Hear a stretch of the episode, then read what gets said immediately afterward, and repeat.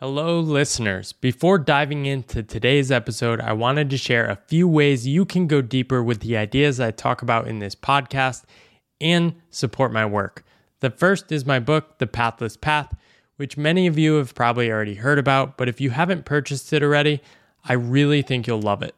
The second is the Pathless Path community, which I just opened up as a one time pay what feels right access fee. And in that group, you can meet hundreds of other people from around the world on unconventional paths like me. Finally, I'm working on a second book, tentatively called Good Work, which is going to explore my deeper relationship with work and how that led to a lot of the transformations in my life.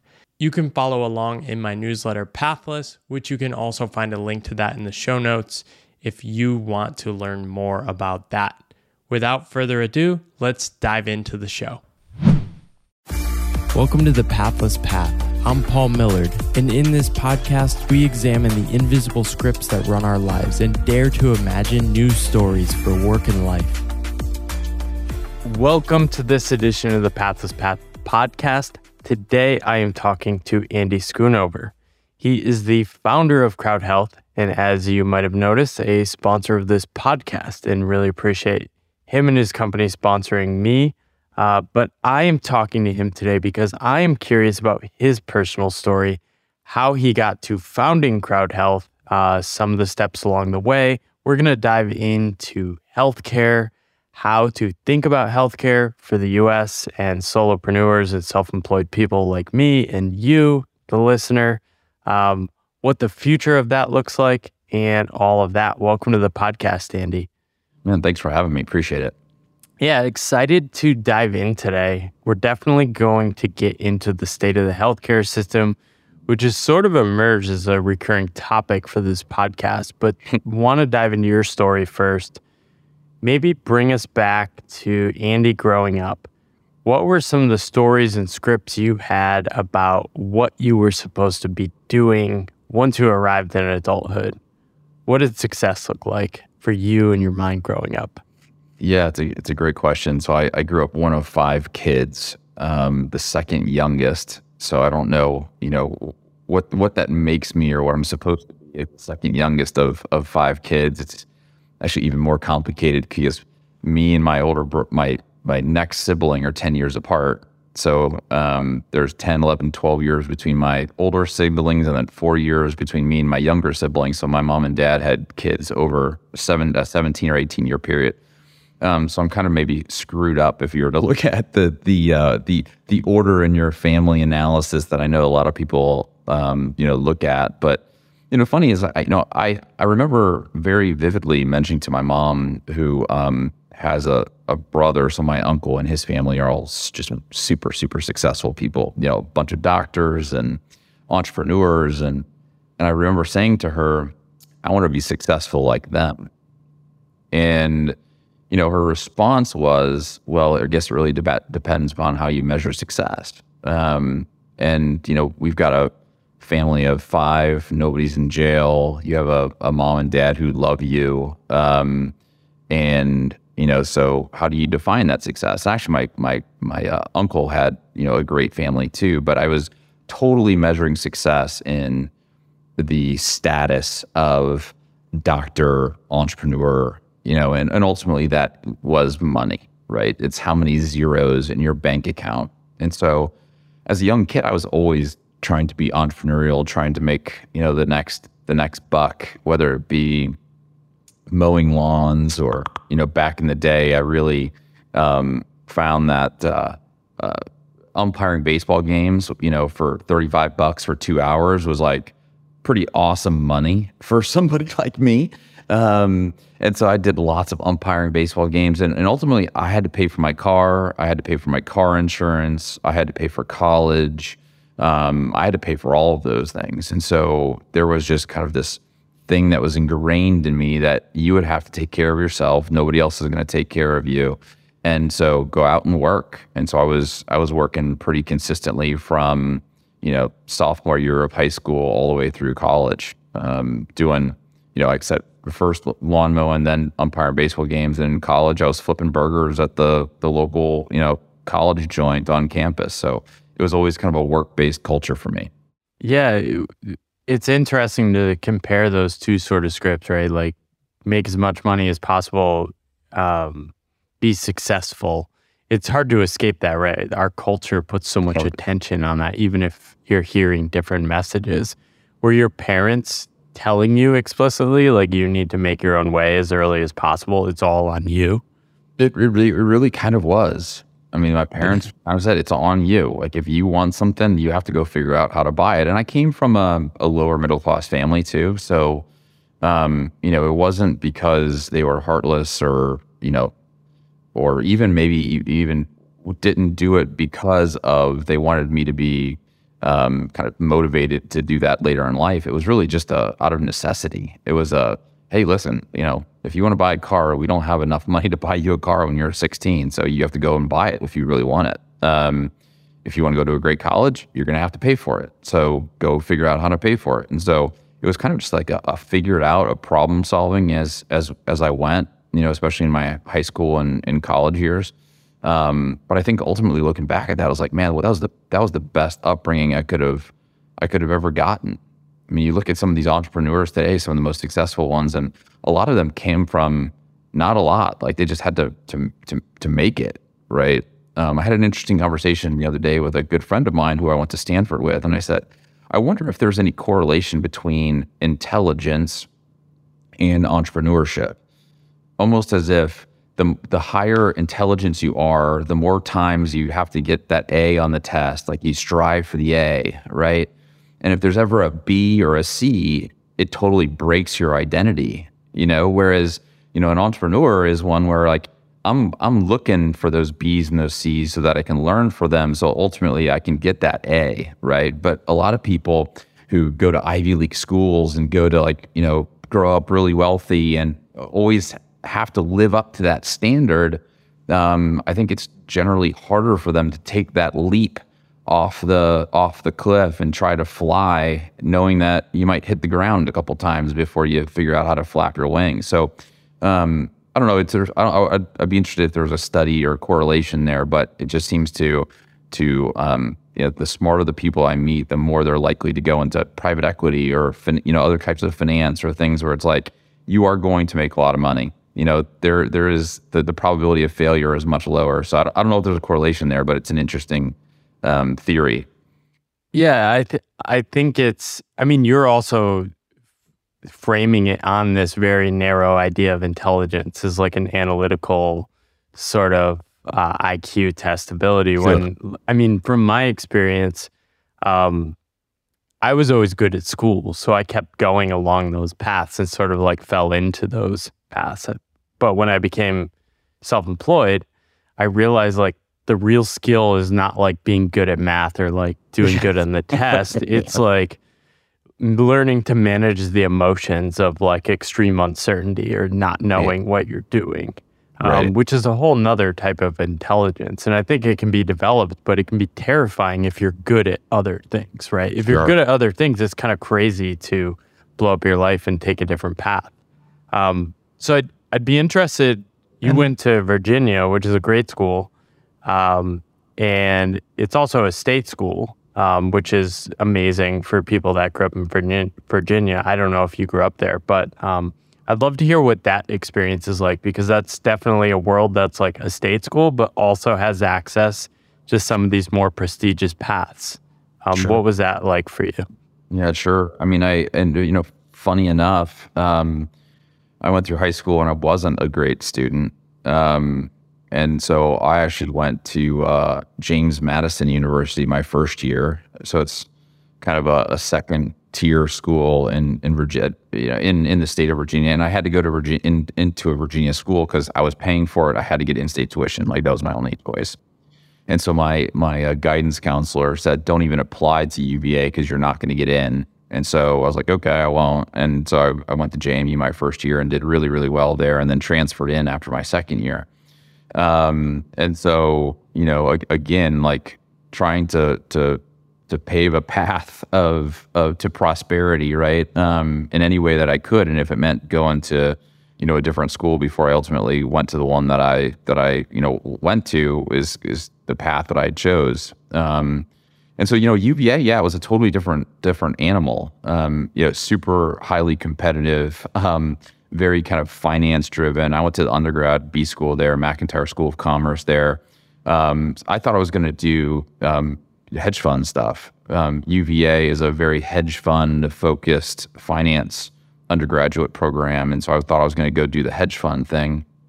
I actually did a hedge fund, worked for um, Blue Ridge Capital, which is uh, one of the the Tiger Cubs. Um, between my junior and senior year of, of, of undergrad, and that was in 2000. So um, for those of you who can remember back to 2000, um, it was a whirlwind. It was, you know, in March of 2000, everything came tumbling down. I worked in New York June, July, August of 2000. So just a couple months later, you know, it was a fiasco, you know, there. Um, I was like, man, I just can't emotionally take the up and down swings of, of the market. Um, you know, my my stock pick would be up 10% one day and the the portfolio manager would come and say, Why is it up 10%? I was like, I have no idea. You know, it's down 10% the next day. Why is it down for 10%? I have no idea.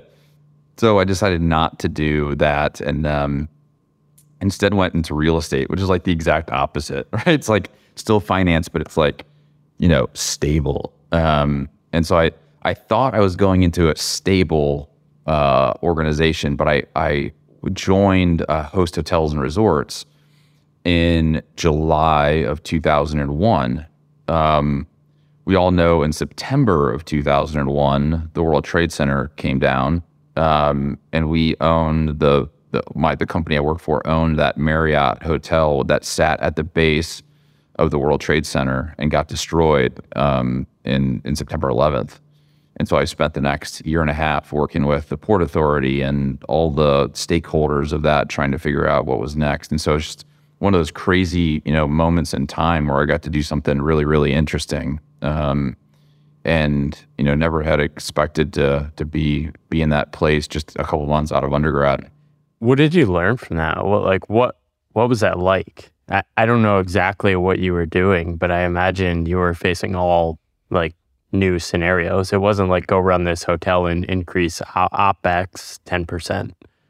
Yeah. It was, yeah, it was crazy. I mean, because I remember vividly that I was, I'm 43. So, you know, like I said, I, I was graduating college right as, as this was happening. And, um, you know, I was I was working in in Maryland, um, and I could see the smoke from the Pentagon from my office, and so it was, you know, it was real. It was it was a, a real thing where and, and we were right across the street from um, I think it was Lockheed Martin or something like that. And so they thought, you know, for a period of time, they thought they were going to target every, you know, military type of company. And so there was that was surrounded. It was it was crazy. But in terms of, of the work, it was um, it was it was interesting because uh, ultimately what I was doing was we had a lease on that space. So the Port Authority of of New York, New Jersey owns that entire piece of land down there, and then we had a, a long term lease, but with that lease, we couldn't use the lease, and so there was something in our lease that says, "Hey, it was unusable. Then we can get out of the lease." Um, and then we were also working with an insurance company where you know we had this building that was worth hundreds of millions of dollars getting destroyed, and so you know, working with the, the insurance company on how to do that. And so it doesn't sound like that much fun, but it was just such an interesting thing because nobody had ever done something at that scale with, you know, leases and insurance. And so, um, you know, and, and ultimately there was going to be lawsuits. Fortunately, it got worked out before, you know, lawsuits happened. But as somebody who was 20, I guess 22 at the time, it was an incredible experience to kind of be in the middle of basically a, you know, multi-billion dollar deal um, and doing all the analysis, back end analysis of that. So it was, it was, a, it was a lot of fun. You know, the only thing I would I would say that um, it was a big learning, and I look back and as people ask me like, what do I sh- what should I do after college? You know, um, I tell them I was like, get into a jo- into a job where you can be in the middle of the decision making. You know, and and that at Host Hotels and Resorts was a twelve billion dollar REIT but I was reporting, I was only two steps down from the CEO. And so I was in the middle of these, sitting in the conference room with, you know, the head of M&A, the CEO of the company, the CFO of the company. And I got to see how the, the the decisions were being made as a 22 year old. I was like, man, that's that's a great place to be. Um, so have more thoughts on kind of you know on on on, on that route path. But um, I was just very very fortunate to get into this company where where I got to see see the decisions happening for very large deals. When you decided to go to business school, were you thinking to continue on in real estate, or what? What was driving you at the time? Yeah, it really was. I thought I was going to go do real estate. I mean, even put in my application to to Stanford that I was going to do a real estate investment fund after I got out. Um, and then I got there, and um, and you know, uh, most people who listen to this know know Stanford just super entrepreneurial place. You know, he, Andy Grove, who started Intel, you know, taught one of the classes. Like, you know, it's it's that type of situation. You you know, you saw saw Steve Jobs once in a while around Palo Alto. Like, it was a crazy place to be. And we anyway, here's here's a really crazy story. Um, have you seen uh, the movie The Social Network about Facebook? Yeah. Yeah. So there's a subplot in that movie where uh, Zuckerberg moves from Boston to Silicon Valley with a bunch of his buddies. And Eduardo has to go to his dad to get a check for I can't remember exactly what it was in the movie, but like sixteen or eighteen thousand dollars to pay for this house for the summer as they moved. Well, that house was my house. Like so, Zuckerberg actually showed up at my house with a check um, to rent out our house for the summer because we were all doing internships. So wow. we had put our house, I think it was up on Craigslist, funny enough. And uh, Zuckerberg saw it. And so he stayed in our house, and that was the house in the movie. Um, so kind of a fun, funny kind of time, right, in, in Silicon Valley. And um, a bunch of my friends went and, and did Facebook and Google and, and all of those things. And uh, I decided to to take the the path less traveled um, and and do a search fund, which um, is basically you know we would raise a little bit of funds to go out and find a company to buy, and then when we found the company to buy, we'd go back out to those investors and say, hey, now I need more money for um, the equity investment in that. So. Um, yeah, we did that in 2000, uh, 2006, right before the financial crisis. It's like I'm perfect in my timing for huge crises around the world. Yeah, what uh, what was the energy at Stanford at the time? Because it's definitely an entrepreneurial place, but it was not. I mean, I went to business school in 2010, and even then, it was not obvious that like this whole tech boom that is now literally transformed our global world um, was going to happen. Like, was there a sense there because it was Stanford, or like what was the general consensus? I think people had a sense. I didn't because I did not come from technology. Yeah. You know, and, and back to that Zuckerberg story, it was kind of funny because I went back to my house and there was a, a receipt for the Ritz Carlton in New York with Mark Zuckerberg's name on it. And so I went into to school and and there was a guy um, who um, was at Accel when Accel did the first institutional investment into Facebook. And I go up to him, I was like, "Can you believe they're spending your money this way?" And he just looked at me and he's like, "It's going to be okay." You know, like he knew. you know, but back in that time, you had to have like a .edu yeah. email address to be on Facebook, and so I was just ignorant probably of how big this was going to to be. And maybe if I wasn't so ignorant, I would have stayed out there and participated in the the upside. You know. I had classmates who were the chief revenue officer and the head of HR when Facebook went public, you know, and those those folks made tens, if not hundreds of millions of dollars as a result of that. Um, but I decided to go to Dayton, Ohio, of all places, and buy a search fund, you know, a little healthcare business in Ohio. So all my my Silicon Valley friends were like, "Are you kidding me? You're going to Ohio um, from Silicon Valley?" yeah, and it seems so obvious now, but at the time, the general consensus was how do you actually make money with a social network, yeah. right? Even MySpace was sort of failing, so it wasn't obvious that Facebook was going to do it. And then even then, they until they pivoted to mobile, they didn't really have a long term sustainable um, mode. But uh, yeah, that's that's fascinating. So yeah, shared this, worked in the same house as uh, Mark Zuckerberg. Yeah, um, right you so you end up doing the search fund and you find a I believe is a telehealth company. Um, yeah. So maybe for the listeners, like tell us a little bit about um, a, what a search fund is and how you embark on that process. I'm familiar with it, but I don't know if a lot of people will be familiar with that. Yeah, so search fund it's it's been around for a while. I think the first one was like in the 80s, you know, like 80s or early 90s or something like that. Um, and in essence, what this is is you're going to go to a group of people and you're going to raise, you know, three or four hundred thousand dollars. Um, maybe it's five or six hundred thousand dollars now um, from a group of ten or twenty people, and they're each going to give you, if it's twenty people, let's just say twenty thousand dollars each. So you have four hundred thousand dollars to go and find a company to buy. So that will pay for your salary, which was you know next to nothing. Um, you know, I think I made like seventy grand or something like that coming out of of, of Stanford uh, as a as a search funder. Um, it'll pay for attorneys and you know due diligence and accountants, all those kinds of things to find a company to buy.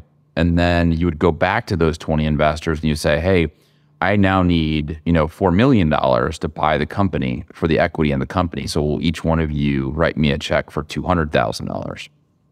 And so um, you raise that money and then you buy the company, and and then the way that the search funders are compensated is typically what happens is you get somewhere between 50 and 30% of the upside. So if you buy a company for 10 and it goes to 110 million, then you created 100 million dollars of value and then the search funder gets, you know, somewhere between 50 and 30 million of that. Uh, so that's how the, the economics work. It's it's a little bit like a a, a one investment private equity fund um, where the one investment is actually run by the the fund manager, right? Um, so it's a little bit different like that, but the economics are are, are somewhat similar. Um, so that's how a search fund does, and I think it's been done four or five hundred times now over the last you know 40 or 50 40 30 or 40 years um, and and been fairly successful so it's it gives people with very little man- management skill um, experience um, to actually go and run a company.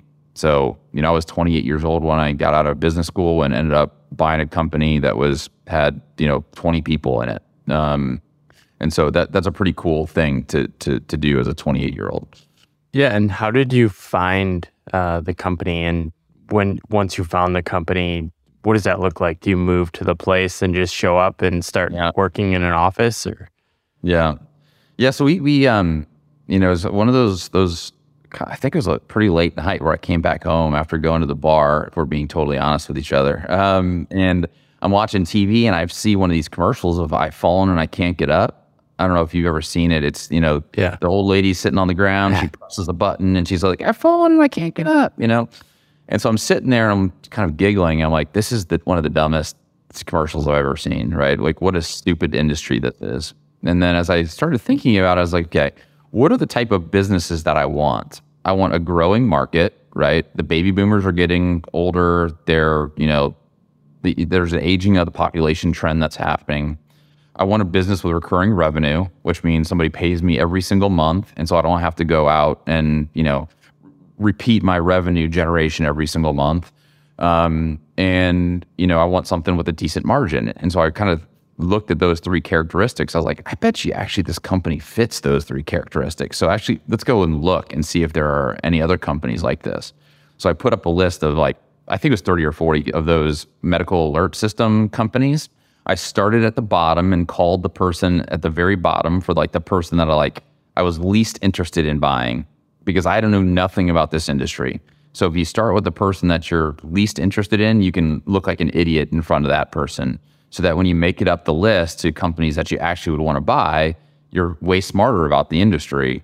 And so, yeah, we we we did that, and then found a guy in in Dayton, Ohio, and we you know got we went there. I think two or three days later, um, and and talked to him, and ended up buying that company. Um, and we ultimately turned it in from like a medical alert company, which is if you fall, you press a button.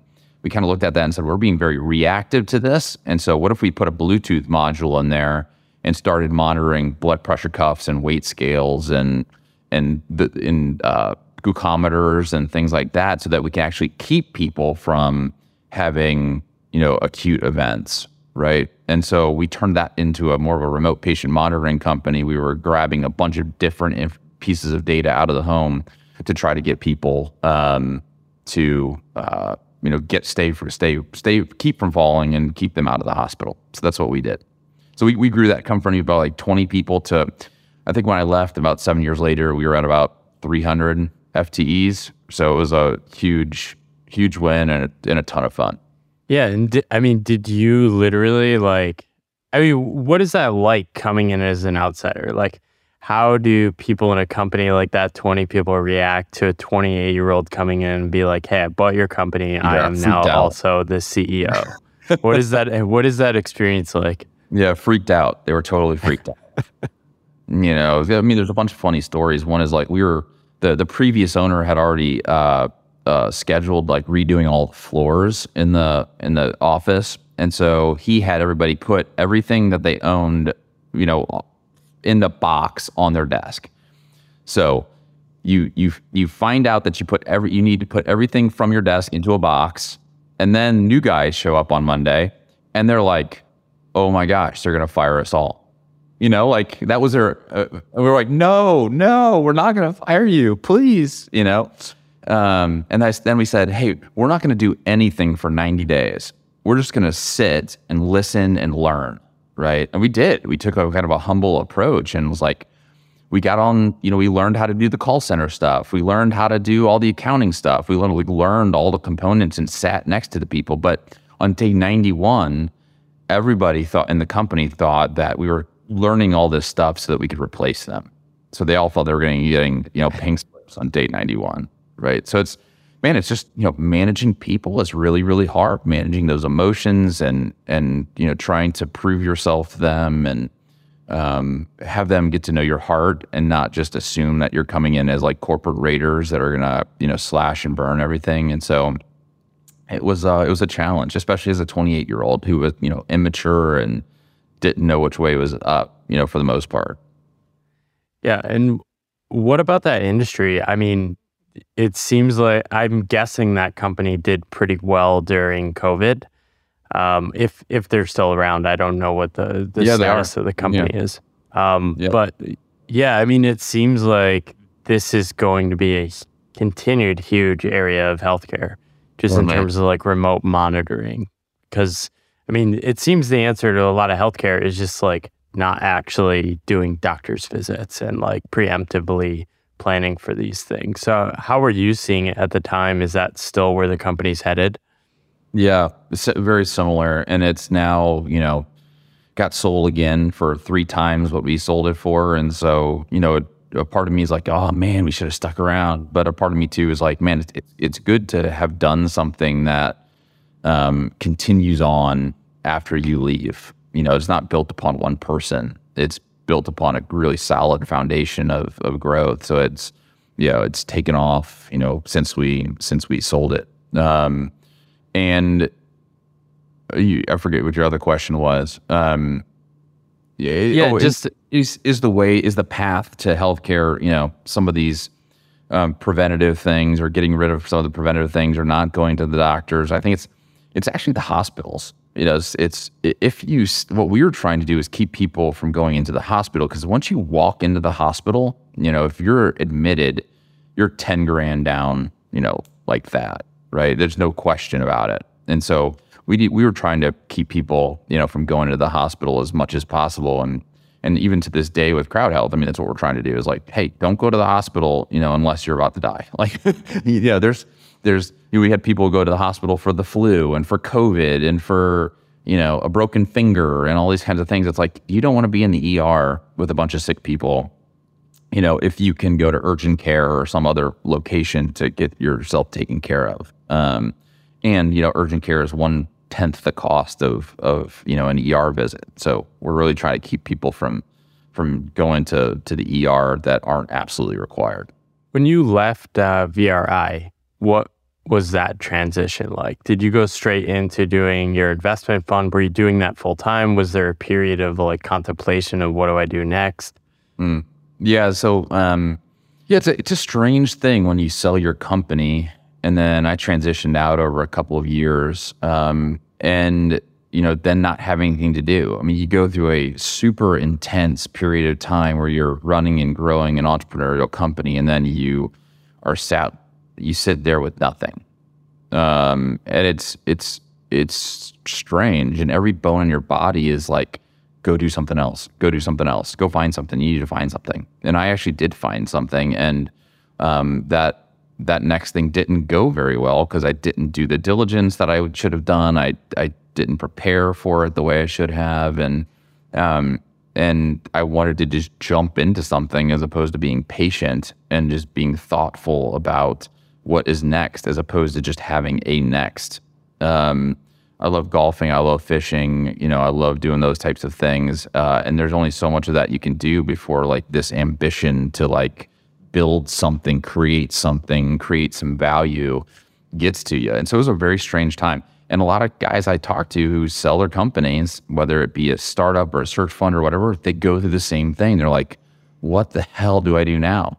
You know, everybody thinks it's like a cool thing where you get that big chunk of of cash in your bank account. For me, was super anticlimactic. It was like, okay, so what do I do now? Um, you know, in many ways, our identities are wrapped up in our companies. And I think that's a really challenging thing that people have to watch out for. Um, and one of the things as now an entrepreneur in my 40s looks at this differently than an entrepreneur in my 20s. You know, my family, my uh, my wife, my kids, my faith is way more important to me than you know the business. Whereas the business was way more important to me than anything you know a decade ago. Um, and so it's just a change of perspective in terms of where I get my identity. And and that makes it easier, I think, with dealing with the highs and the lows. It's like, look, the highs are awesome, the lows are terrible, but it's if I lose this company, I still have the foundation of who I am intact. And so that is is really, really satisfying and comforting. Yeah, I talked to a lot of people who have had exits or left their company and had some sort of financial windfall and they often reach out to me because they're just totally confused. Why why do I mm. feel so terrible? Well, and it's the added um, pressure of you can't really talk about this in public. Like if you've had some sort of like twenty million dollar exit, nobody wants to hear that you're like struggling. Um, yeah. with like your relationship. Like, oh, Crimea River, you just sold your company for tens of millions of dollars, or you just came off an awesome job where you made a bunch of money and you're super successful. It's like Crimea River that you're having a hard time. You know, it's like, but I, I, I, I get it. There's almost like an addiction to that, that, it, that adrenaline yeah. that comes with, uh, you know, running a company and doing something entrepreneurial that um, you almost have to wean yourself off of. How did you get from my company as my identity to um, all these other things family, spouse, kids, spirituality yeah. are more important than my business. Yeah, you know what? Like my my story is a little bit different than most, but um, I I sold my company. I transitioned out. My wife got pregnant, and we actually ended up losing our daughter right after she was born. And so she lived for 10 and a half hours and passed away. And so, you know, whether it was, you know, God or the universe or whatever your listeners believe in, like saying, hey, like reorient yourself to like your family and not so much focused on your your business. Um, you know, it, I don't know, I don't know what, but it, it, forced me to. You know, it forced me to focus on my my wife at that point. That was our first child, and so losing your first, we were a year into marriage. We had just moved. You know, it was like all these kind of things happening at once, and it just like man, you know, I need to be refocused on my family. And, and so I spent the next couple of years just focusing on, you know, keeping my marriage together candidly. Um, and so, for, you know, thank God we have come out of that, you know, stronger than before, but it was, you know, it was a, a forcing function to really relook at, at family and how important family is to, to who we are as human beings. And, and man, the, the, the, value I get, the feelings I get from, you know, from family is way better than that of, you know, making the big win at, at work. So um, it's was kind of a blessing, you know, looking back on it. Do you think you had to have the big win to appreciate that? Yeah, it's a it's a good question. I think you know, especially I, am a guy, so I'm gonna speak from a guy's perspective, and I hang out with a lots of guys, and you know, I, I or something, right? Like once you hit, once you hit the ball hard, there's a lot less pressure. you know, to to do it again. You know, and I don't know if it's me proving it to myself or proving it to others. I haven't really kind of figured that out yet, but I'd like to think it's just me proving to myself that I could do it. And so you don't have to prove anything anymore. Like, hey, I, I did it. I hit it hard. I don't have to prove anything anymore. And so it makes what I'm doing now just a lot more fun. Because if it doesn't work out, it's like, okay, you know, it doesn't work out. You know, it's it's it's it's okay. It's not the end of the world. Again, it's not my identity. My identity is not in my work. And so could I have gotten there without that first big win? I think there probably would have always been something in my soul to be like, I've got to hit one hard. Um, and you know, maybe that's that's not healthier or what, but I think it's just as as males in the society, like I think we all want to hit one hard. Um, but yeah, I think I think there is something inescapable about, especially like early twenties um, men. Um, I mean, that's my only experience I can speak from, but just the deep insecurity is probably the opposite side of wanting to prove yourself. Um, so I think for me, like wanting to achieve all these impressive things was really just me trying to channel that insecurity into something impressive that could be proved to other people. Yeah. Um, but it does seem like the deeper value of some of those things is proving it to yourself, right? Proving to yourself, I am capable of things, um, such that it sets you up to make those deeper commitments um, later in life. I think it's which, real. Yeah. Yeah. Which brings yep. us, let's finally talk about uh, crowd health. Sure. Um, would love to dive in. Uh, crowd health is a health sharing service, and these have sort of existed. I actually looked into these a few years back, and it seemed like most of them were religiously oriented. So maybe you can give a little bit of the of a history of what health sharing services are, and then let's dive into the the uh, as I've been calling it, the dumpster fire that is the modern U.S. healthcare system. Yeah, you know, so uh, just to clarify, we are not health sharing. We we um, are a little bit different mechanically than health shares, um, and so I, I, can kind of define why that's different. Um, you know, uh, but health health the health sharing has been around for a while and actually got um, you know put into law over the last 25 or 30 years in different states that basically said, hey, if you're part of a faith-based health share, they they you have to follow the health share has to follow six different criteria to be considered a health share. One of which is you have to be founded before, you know, 1999. Um, another oh, is wow. you have to have a faith component. Um, and you know, and then there's a bunch of others that are more administrative, like you have to be a nonprofit to be a health share.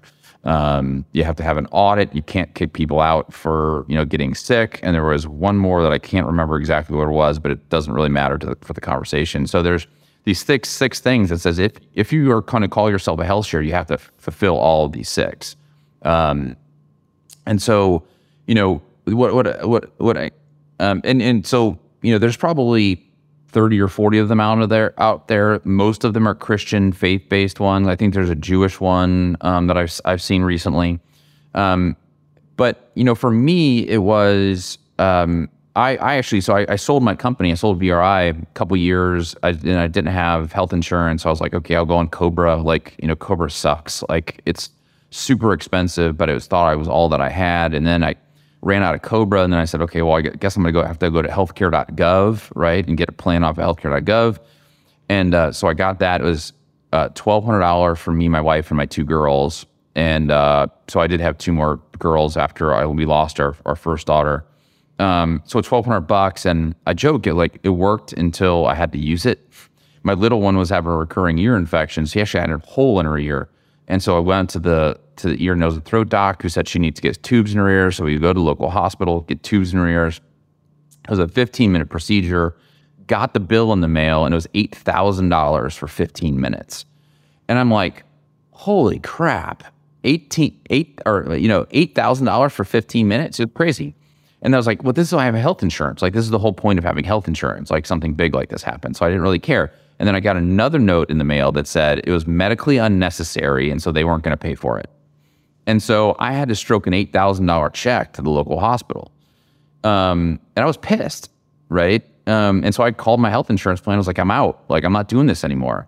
And, you know, for me, like I had been fortunate, I could pay $8,000. But for 95% of the American public, like eight, you don't have $8,000 sitting around in your bank account, right? And so, um, and in fact, 250,000 families last year who had health insurance went bankrupt due to a health event. Um, like the whole point of having health insurance is if you have a big health event, you don't go into financial distress. And now we have 250,000 families every year going bankrupt um, because of, you know, really crappy health insurance. And so I was like, I've got to do something about this. Looked at the health shares, realized that I couldn't do a health share because of these rules. Um, I wanted to open it up to everybody and not just members, you know, people of faith. And so I started a company to, where we have healthcare crowdfunding is actually the core component of how we um, help people, you know, pay for their bills. Um, and so the mechanics of this is pretty interesting, right? So if Paul were to start with us, um, you know, you would it was it's 175 bucks per person per month. Um, you would put money into an account that we open for you when you start. So 175 bucks goes into that account. We take uh, $30 of it for our subscription fee. The remaining money stays in that account until somebody in the community has a health event. And if they do, then we will go to the community and we'll say, you know, uh, you know, Andy's daughter had a broken arm and it was six thousand um, dollars. I will pay the first. Andy will pay the first five hundred dollars of it. Will fifty-five of you contribute hundred dollars from that account that you have, the crowdfunding account, to help Andy with his his uh, his broken arm, his daughter's broken arm. And if you say yes, then money goes from your account to Andy's account. If you say no, then Crowd Health will just ask the next person. And so you know, ultimately we can get this crowd funded from this from this community of now thousands of people. Um, and so we've done, I think it's 1,200 or 1,300 bills over the last year. Um, we've crowd funded every one of them. And so it's a, a really kind of cool alternative um, to, to health insurance and health shares that's really, really working. You know, the really cool part of it is that account is your account. So if you're to leave, you get the money out of that account, you take it with you. Um, oh, wow. So it's totally different than than anything else out there. Um, so it's it's it's cool. It's been it's been a lot of fun. Like I said, we have you know thousands of people who have signed up now. And why would or wouldn't you uh, say yes to crowdfunding that? Yeah. So when I submit a a bill to the community, you will also see my history of giving to others. Right. So if I said you know no no no no no no no to everybody, everybody that you can see that and you would say probably no to me because I'm a crappy member of the community, right?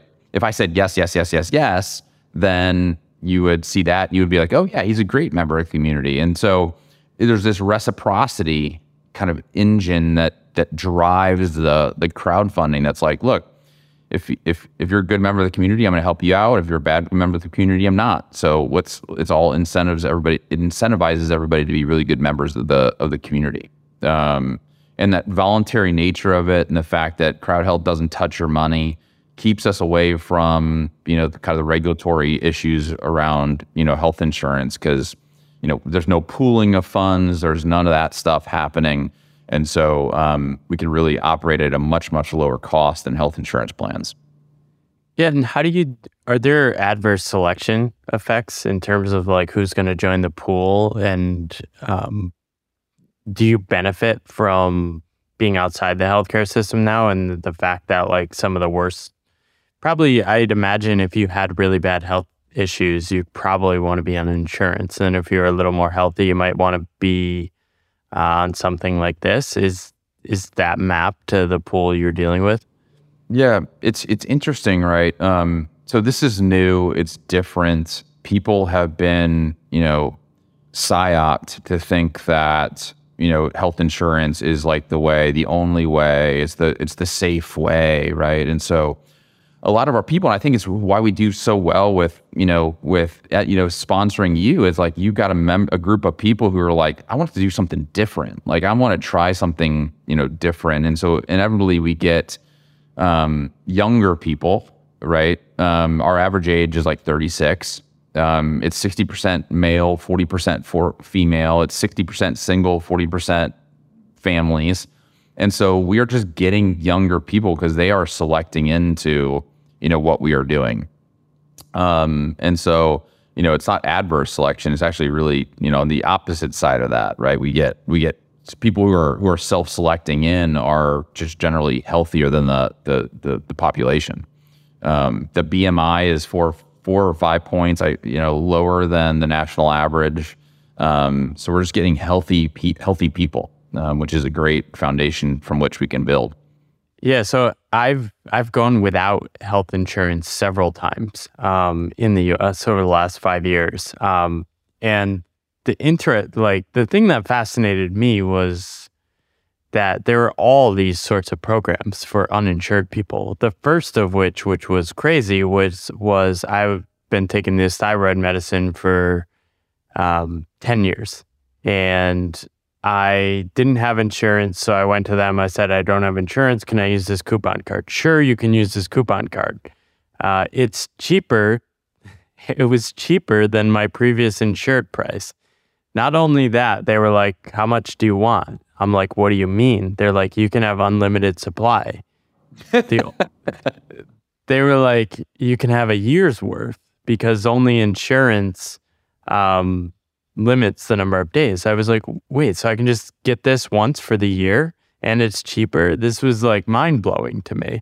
And then recently, last year, um, I didn't have insurance for a couple months. And then I'm exploring these online services. Like there's these virtual care doctors that don't take, you don't need to take insurance now. And it's a lot cheaper. You can do like a five minute appointment if you have like the flu or something.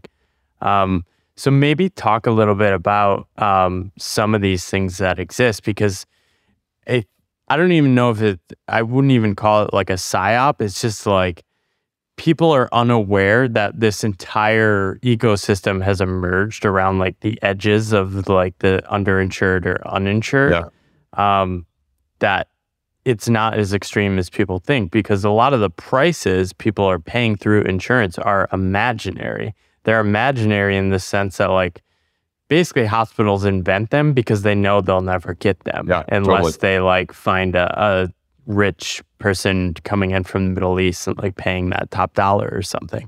Yeah. Well, look, I, all the things that you said are right on. and we actually provide our members at Crowd Health as a part of your membership um, access to virtual urgent care, access to virtual primary care, um, we're going to have virtual specialty care here next, access to low, really low cost um, prescription drugs. Um, so, you know, I for just for example, like I I uh, scheduled an appointment virtually with a primary care doctor. I talked to him for five minutes. He said, "Let's get you some labs." He sent me labs within five minutes. I went to the local lab and I just clicked my phone and it automatically knew all my data and information, what labs I needed. 24 hours later, the lab showed up on my phone so I could see them. 24 hours later, I was having another conversation with my doctor around the the output of those labs. And you know, there's a couple things that were going on with the labs that that I needed a specialist. So 24 hours after that, I was talking to a specialist on my phone, and without even having to leave my you know my couch, basically. You know, I had to go get the labs, and that's the only thing that yeah. I had to do. And all of that cost me nothing as a member of, of Crowd Health. Um, because we're providing that as a part of your subscription service where, you know, if you were going to go pay for a doctor online, you'd probably have to pay 49 59 79 99 depending upon what it is like for a quick virtual visit. Whereas you know that's a part of your membership with us. Um, and we have virtual therapy too. So if these are like counselors that you can talk to um, so we're providing this whole bundle of services for you for, we'll just say the little stuff, right? So what happens if you have something big? Well, the benefit of what we do is we allow you to pay those doctors in cash. And because of that, the doctors will give us 30, 40, 50% discounts on the versus what the health plan is paying not just what the the hospital charges, it's what the, the the the health plans pay. And so it's like, why would the doctors do that? Well, it's such a pain in the ass to bill health insurance that the doctors like want cash pay patients, and so they will give a significant discount to cash pay patients. So we had a you know a member in Austin who had a torn ACL. Um, or, to repair your ACL in Austin, a health plan would pay somewhere between twenty and twenty two thousand dollars we pay we we found a doctor and a facility that would do it for I think it was twelve thousand dollars, twelve or thirteen thousand dollars. So that that that member saved eight thousand dollars, you know, off eight or eight to ten thousand dollars off of that procedure just by paying in cash. And by the way, she only paid 500 bucks and we crowdfunded the rest of it from the community to help her pay that so that she had enough money to pay it on the day of the procedure. Um, and it worked out great. You know, it's like if you can pay doctors in cash, they love you for that um, because they don't want to. They don't want to build a health insurance company. So we're ripping out all that administration, billing administration component that can get us a lot better prices than than uh, than you know your your health plan. And we do all that negotiating. So we don't ask our members to negotiate at all. We just we say, hey, just let us know if you have a big event coming up, and we'll we'll take care of it. And what uh, what sort of telemedicine is this? So I've had some telemedicine when they're limited on the number of prescriptions they can give you, or limited on the length they can give you. Um, what what sort of primary care are we talking with Crowd Health? Yeah, I mean they can they can order any lab for you know, and they can give you prescriptions for any period of time within the local government regulations. Um, but you know that that's yeah. I mean, there's no right, there's no restrictions for them to to to give you know a little or or a lot. It's just you know so we we take the approach is like let the doctor and the patient decide what's best for them, and let's stay out of the middle of it, right? Yeah. Our, it is your bill, right? We'll help you crowdfund it, but it is your bill. So you are ultimately responsible for it. Aren't there certain restrictions for virtual care though of like what you can prescribe? Um, I'm not sure. I think they were relaxed a little during COVID. Um, yeah. W- what's the current state of those and do they vary by state? Only restrictions that I know of and are, are some of the, the psychiatric, psychiatric and pain related. Yeah, uh, that makes sense. Those are the only ones I know. Um, there might be others, and it and might be, you know, a lot of these you know regulations are state based regulations. I just don't know what all the fifty state regulations are. Um, but I have not heard once of a member not being able to get the prescription that they wanted outside of of pain and psychiatric meds. Yeah, and you posted this screenshot of a bunch of labs and the oh, prices. Yeah, yeah. Is this the actual uh, thing you were just talking about? The no, the, the labs you got. So the the prices like how are the prices that low? Like I was impressed. Um, I mean, that's, like that's where, where, receipt I think that I posted yeah. up there, the electronic receipt. Yeah, so it's a it's a really funny story, right? And and this is one of the cool things I think about Crowd Health is so look, I'm the CEO of Crowd Health, so I should be behaving in a way that I want my customers to behave, right? So yeah. I go to my direct primary care doc and he says, You need to get labs. I'm like, Great, I need to get labs. They give me the order for the labs. And I'm like, You know what? There's this lab right across the street from where I live. Like, maybe I should just go there, right? It's just easy. And I won't go to Crowd Health's lab, the one that they have a relationship with. I'm just going to go there. And so I priced it out as $431. I was like, Ooh, that seems like a lot. Maybe I should check out like what Crowd Health is. And so I send it to my care advocate internally at Crowd Health. Everybody at, at, who is a member has a care advocate that they can text, they can call, they can email. Um, and mine is Jasmine. I said, Hey, Jasmine, I'm just wondering how much these tests would be. And so she's like, Let me check for you. And came back and was like, That will be $44. I was like, Hold on a second. Like, I can walk across the street and get it for 431 or I can go two miles down the street and get it for 44. Um, you know, that's pretty incredible. And so, yeah, we've got a relationship with a, a, a, nationwide network of, of labs that allow us to get labs at just a ridiculously low prices. And for the same labs, if the hot or a, a, an insurance plan were to do it within a hospital system, it would have been seven hundred and thirty-one dollars, I think.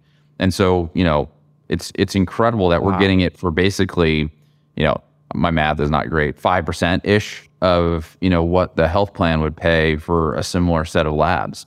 And by the way, you see them on my Twitter, right? It's everything. It's metabolic, it's lipids, it's liver, it's kidney, it's, you know, your your uh, urinalysis, it's everything, right? That you'd want for your your uh, you know, direct primary care annual lab.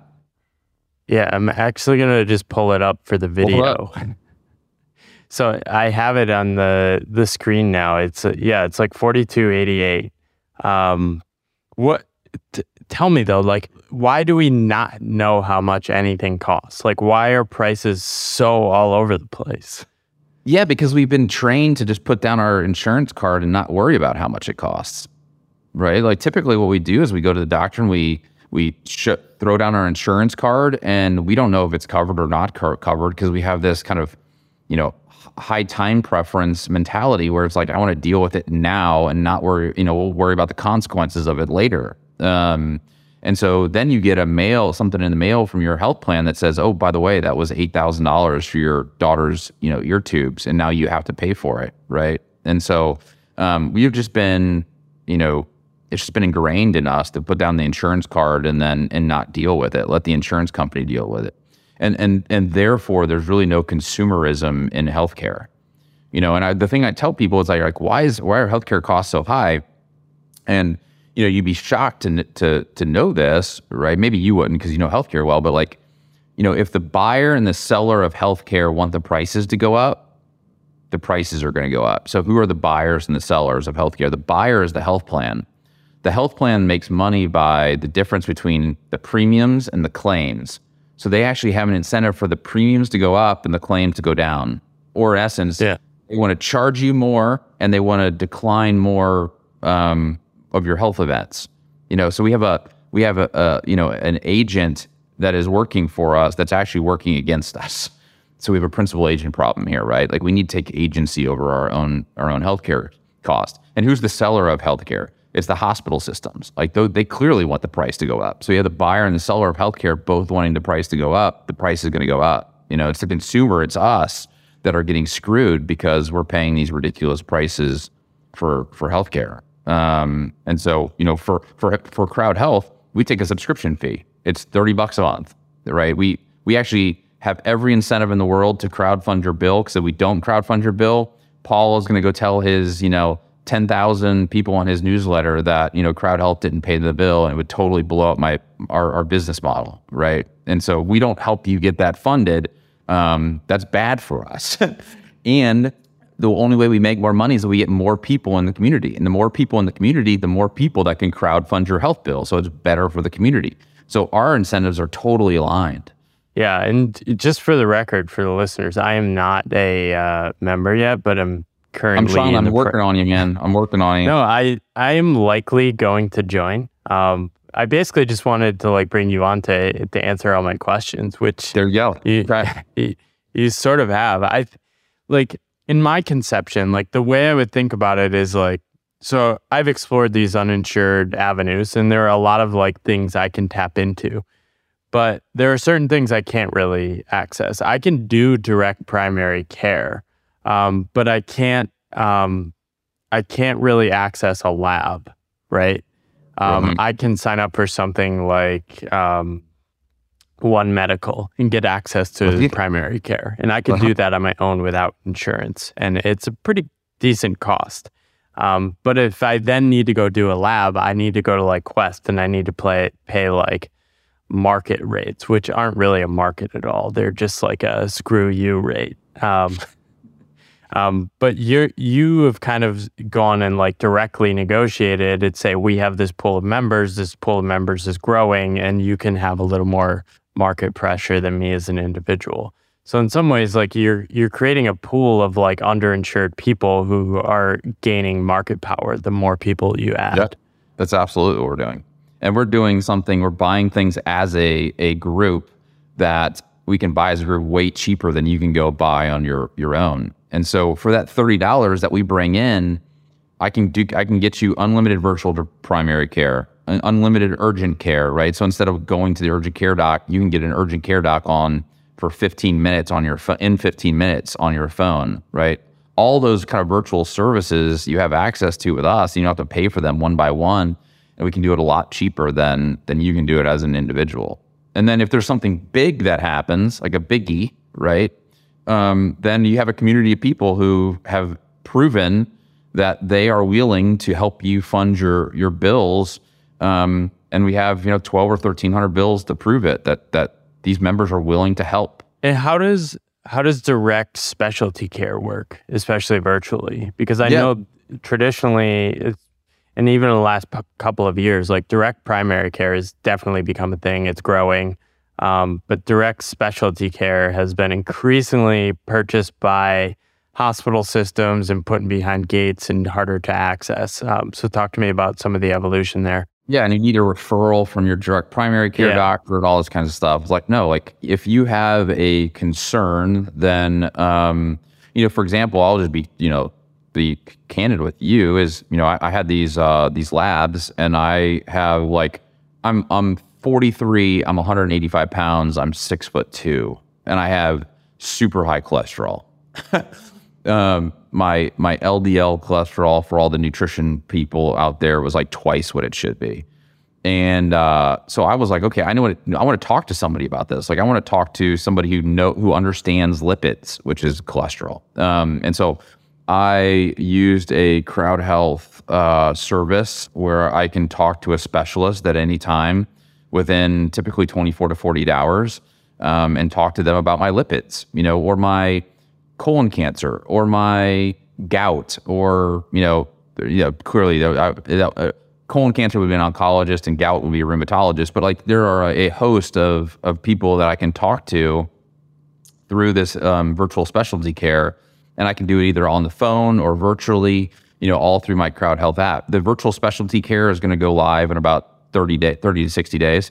Um, so that's almost here but I was basically testing it out for me and it worked brilliantly. It's like I'm talking to somebody at you know an academic health center you know that knows what they're talking about, um, and they're the leading one of the leading you know the thought leaders in in lipids, and it's like man, that's cool. Like I would not have access to that if I had the regular healthcare.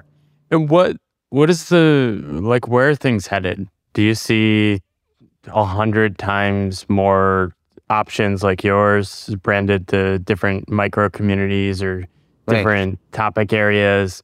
Um, I mean, can you only exist because of how much of a dumpster fire the default system is?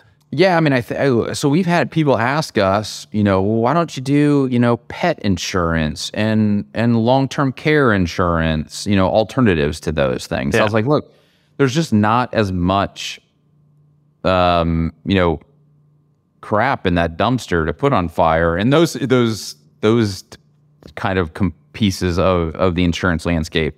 You know, we can go to a doctor and get 40% better pricing in, in healthcare. Um, and so let's focus on that. And so I, I think, you know, I, I, we have a goal of 400,000 people um, by, you know, 2030, which we think we're going to be able to hit. Um, and, you know, hopefully it's way, way more than that. But, you know, I, it, it takes a little bit of time to get people to have behavior change around this. And there's kind of an apathy. It's like the devil you know versus the devil you don't, right? And everybody's not really sure about something new, especially when it comes to their healthcare. So it's it takes us a while to get people, you know, bought in, but but I think that's why we're getting a lot of people in their, you know, 20s, 30s, and early 40s to do this because they're like, man, I, I'm I, I'm not I haven't been indoctrinated into the health insurance space yet. So, um, and you know, the other thing we have too is this health insurance that's connected to your your employer, which I think is awful you know, the Rand Corporation yeah. had a study that came That's out. That's kind like, of the original sin of the U.S. healthcare. Yeah, exactly. And so there's four million people out there that would go and do something entrepreneurial if it wasn't for them having to get their health insurance through their employer, right? And so it's anti-American that your your health care is tied to your employer. So, you know, and, and people are like, oh, well, my my employer is paying for it. I was like, well, actually, you're paying for it you know, the money that your employer is paying for your health insurance, they could be paying you, you know, a higher salary, right? Um, and then yeah, the government, that, some that's tax one. This. That's one people have such a hard time understanding. There's pretty good economic research behind showing that people are basically just getting paid lower salaries in the U.S. Oh yeah. The problem the problem is we have some of the highest labor share of income in the world. So like our salaries are pretty good, especially for like knowledge workers in the U.S. Um, but it's pretty substantial. Um, Russ Roberts had a great guest on where he highlighted this research paper. I'll link it in the the notes, but he was saying like it's basically just a pay cut for yeah. people. Um, that is why they're getting health insurance. But like it's just people's default, so they're they're used to it. But if you offered people, would you take the pay rise and figure things out on your own? Like a lot of people would start thinking very different. We have a lot of customers who who who do that, who actually go to their HR people and be like, "Hey, Oh, instead wow. of paying five thousand dollars for my health insurance, will you give me three thousand dollars? Like increase my salary by three thousand dollars, and you save two thousand. I get my three thousand. Um, I can then go do whatever I want with it. You know, for an individual at Crowd Health, it's about two thousand dollars a year, um, and so you know you're basically on the same place but you don't have massive, huge deductibles with with Crowd Health. You own your own health care. Um, you don't have doctor networks that you have to go to. Like you get some freedom from you know the health insurance system. And so you know we have people who do that. About thirty percent of our our members come to us from health insurance. Like you know legitimate health insurance they said no to, they've opted out of, and and come over to us. Um, about sixty to sixty five percent of people um, are uninsured, so they could come to us from being uninsured, and then the rest are like health shares and things like that. So um, we got a decent chunk of people who who who are willing to make that call to HR to see, and a lot of them, you know, get funds to do it. What are the risks of your approach? Are there metrics or things you watch that are, hey, if this hit a certain threshold, this is an existential risk for this kind of model? Um, like, how do you think about um, the business? Yeah, it's it's it's it's it's um, fewer kind of uh, financial metrics, although we do pay attention to those. So for for example, you know, for every hundred dollars that our members have put in, um, about thirty dollars or about seventy dollars, sixty-five to seventy dollars, are still in their account, right? Which means that we've only asked them to crowdfund somewhere between thirty and thirty-five percent of their funds thus far. So, like I said, if you leave, you get to take those funds with you. Um, they're yours. And so, you know, we do look at that just because we want our members to be, you know, cognizant of that. Um, and they actually now have an incentive not to, you know, be dumb when buying their healthcare. You know, I gave the example of me where I was like, I could have done 435 or I did four, $44 or $48 or whatever that was. Um, you know, but I think that the biggest risk to the, our business is, look, we've got these um, insurance uh, departments across the country. You know, each each state has one. Each state wants to, you know, regulate everything and anything that looks like health insurance, and so um, we've actually, you know, just raised our A round about a month ago um, to to to to battle some of these, you know, insurance departments that, you know, under consumer protection, right? They want to regulate, you know, us. And so I was like, look, we're not insurance. We don't take on any risk. Um, we don't pool any resources. We don't touch the money. We don't do any of these things. And so we think it's going to be hard hard for them to do that. But that's the number one risk of the of the business. Um, Yeah, and I mean, I think one of the biggest shifts um, I wish people would make about healthcare, and especially like older generations, they just think the U.S. healthcare system is like this sacred thing, and it does a lot of great things. Right, we're inventing like the best in the world vaccines and things like that. Um, but it's not capitalism. No, it's not. hospitals can veto um, any other thing that looks like a vo- hospital from being built in most states, I believe, um, and all sorts of crazy things like that. So it's not actually a free market. You want to build an ambulatory surgery center, which Yeah. is a surgery center, an outpatient surgery center generally. And in, I think it's something like 30 states. I don't know what it is, but it's something like 30 states. The local hospital has to approve that before you can build it. Now, like these ambulatory surgery centers, their cost structure is about half of what a hospital is, right? And so, like, it's these crazy lobbyists that we have in all these states that are creating these rules to build moats around hospital systems and, and health insurance companies. And so, you know, that's why I say that's our number one risk is like we've got uh, a healthcare industry, you know, I call it a medical industrial complex that basically is funding legislators um, to then pass laws to restrict um, any kind of competition that they have in their in their local markets. And so it is an uphill battle that is it it, it- feels like 1984 kind of stuff, right? I mean it's it's it's kind of crazy that it can happen in this country, but it does. Well, and I think it's so big. Like my background, system dynamics, and the scale and scope of the system is such that it's sort of self um, self sustaining and self uh, growing, like it's just going to absorb things everywhere around it, and like there's no actual person in charge anymore, and that's like Yeah. hard for people to understand. It's not like one person can just like fix the system. Like Sure. um, they tried that with Obamacare, and the system just absorbed all sorts of attempts and turned it into its own profits. Um, do you have do you have uh, other plans with healthcare? Like, what other bets are you trying to make to support this more broadly?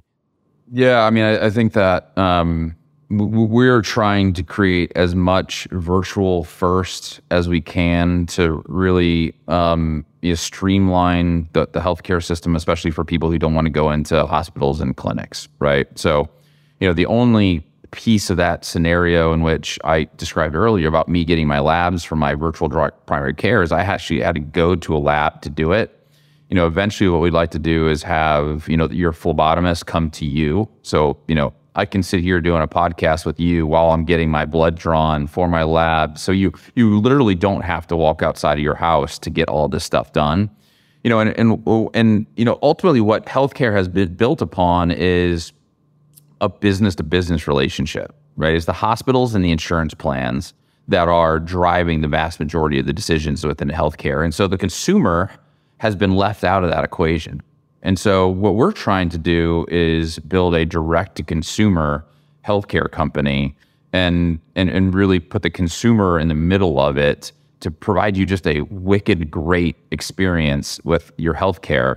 And I think we're getting close. I had a buddy that I saw at church a couple weeks ago, and he's like, "Man, I uh, I had a, the worst sore throat the other day, and he's a he's a member of Crowd Health. I had the worst sore throat. I got on Crowd Health. I did the urgent care. I talked to a doctor in 15 minutes. He told me that I probably have strep. He ordered me prescriptions at the pharmacy down the street. I went to the pharmacy. I got my prescription within 15 minutes. It cost me six bucks because I paid in cash.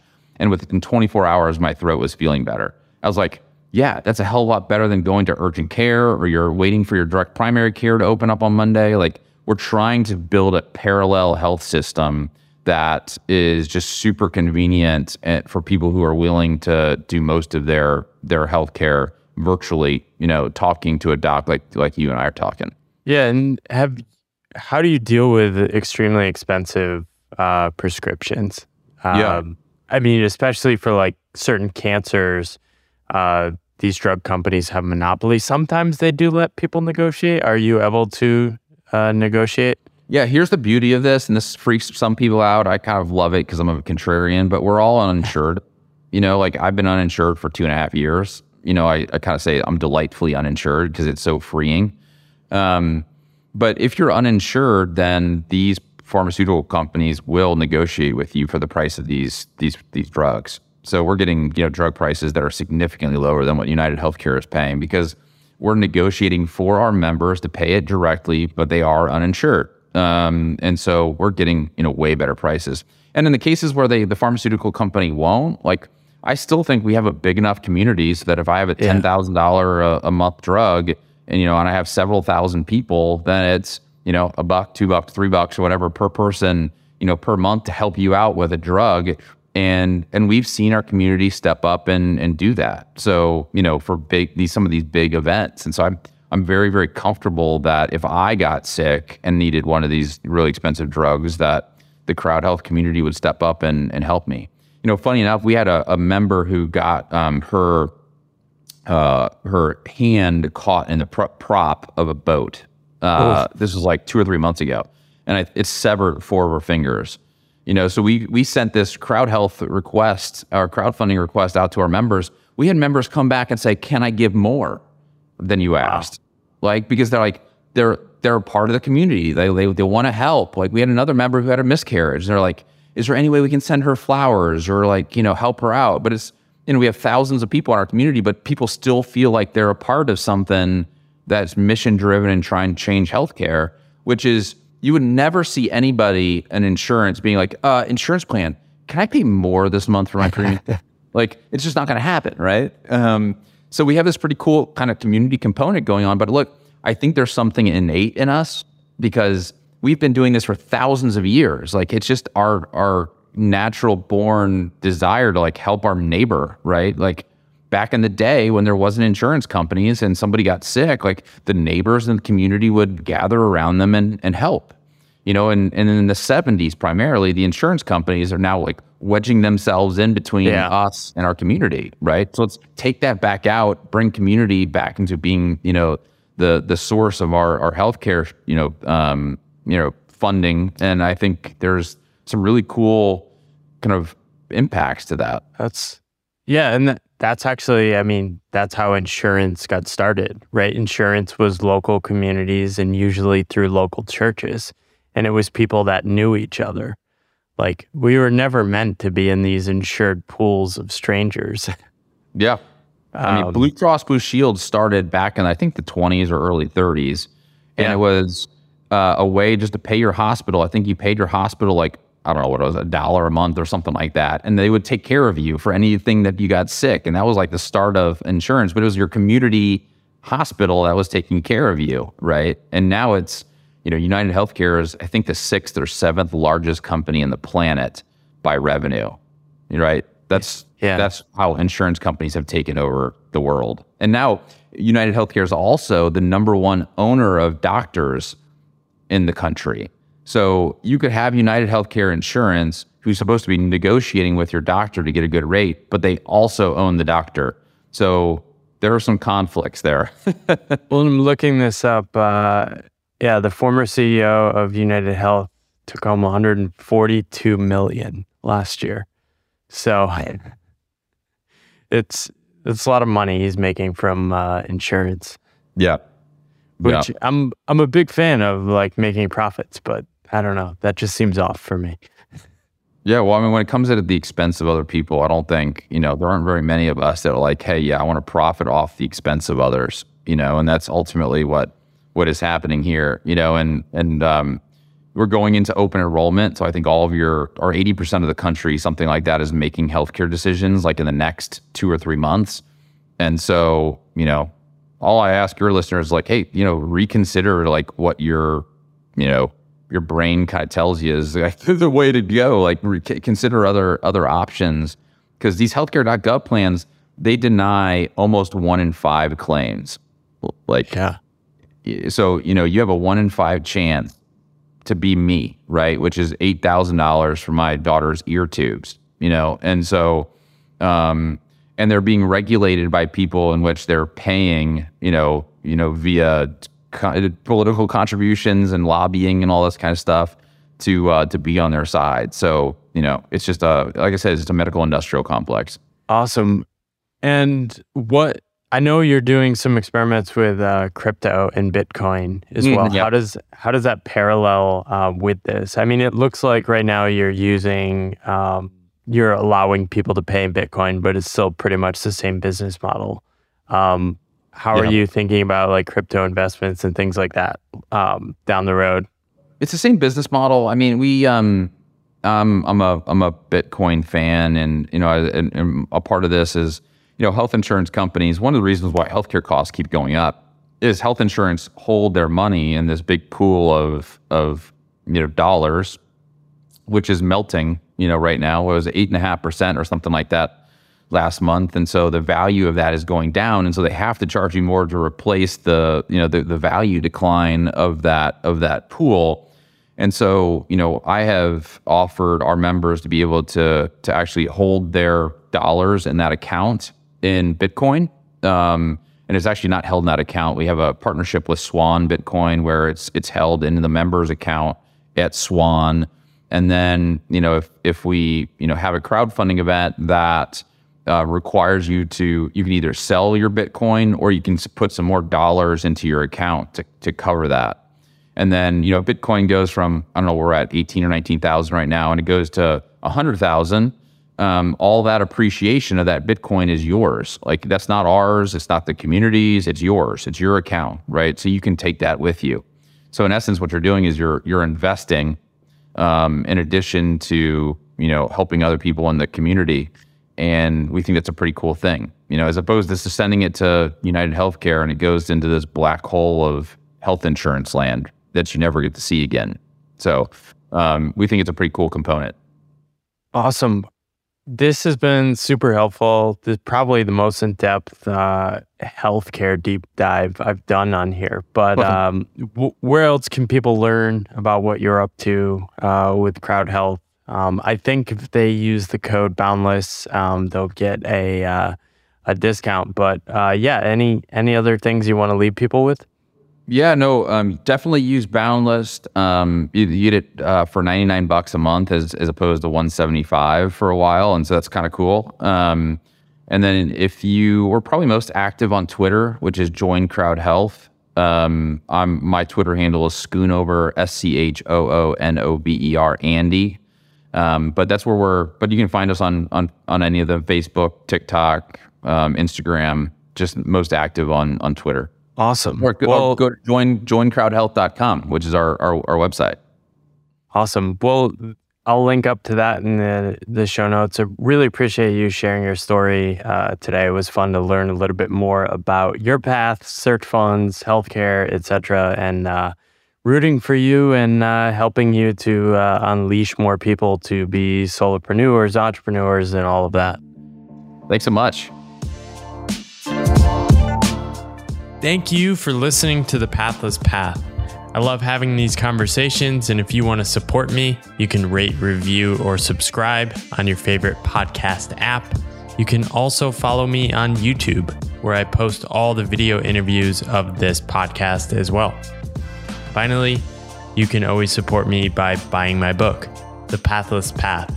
It's a book I'm really proud of and has most of my best thinking and probably my best writing in it and you can get it for less than 20 bucks. So grab that, it's in the show notes, and thank you for listening.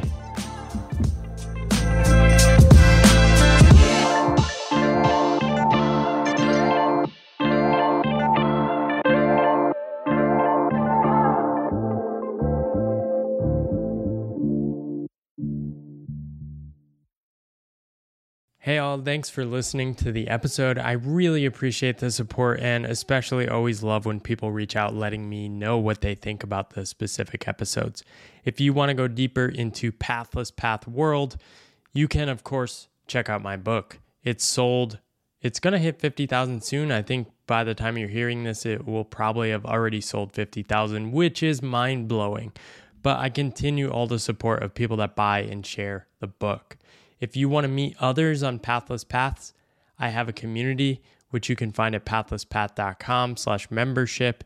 And you can join and meet hundreds of others around the world trying to make sense of weird paths and meeting others along the way. Thank you so much for listening. Hope you have a good day.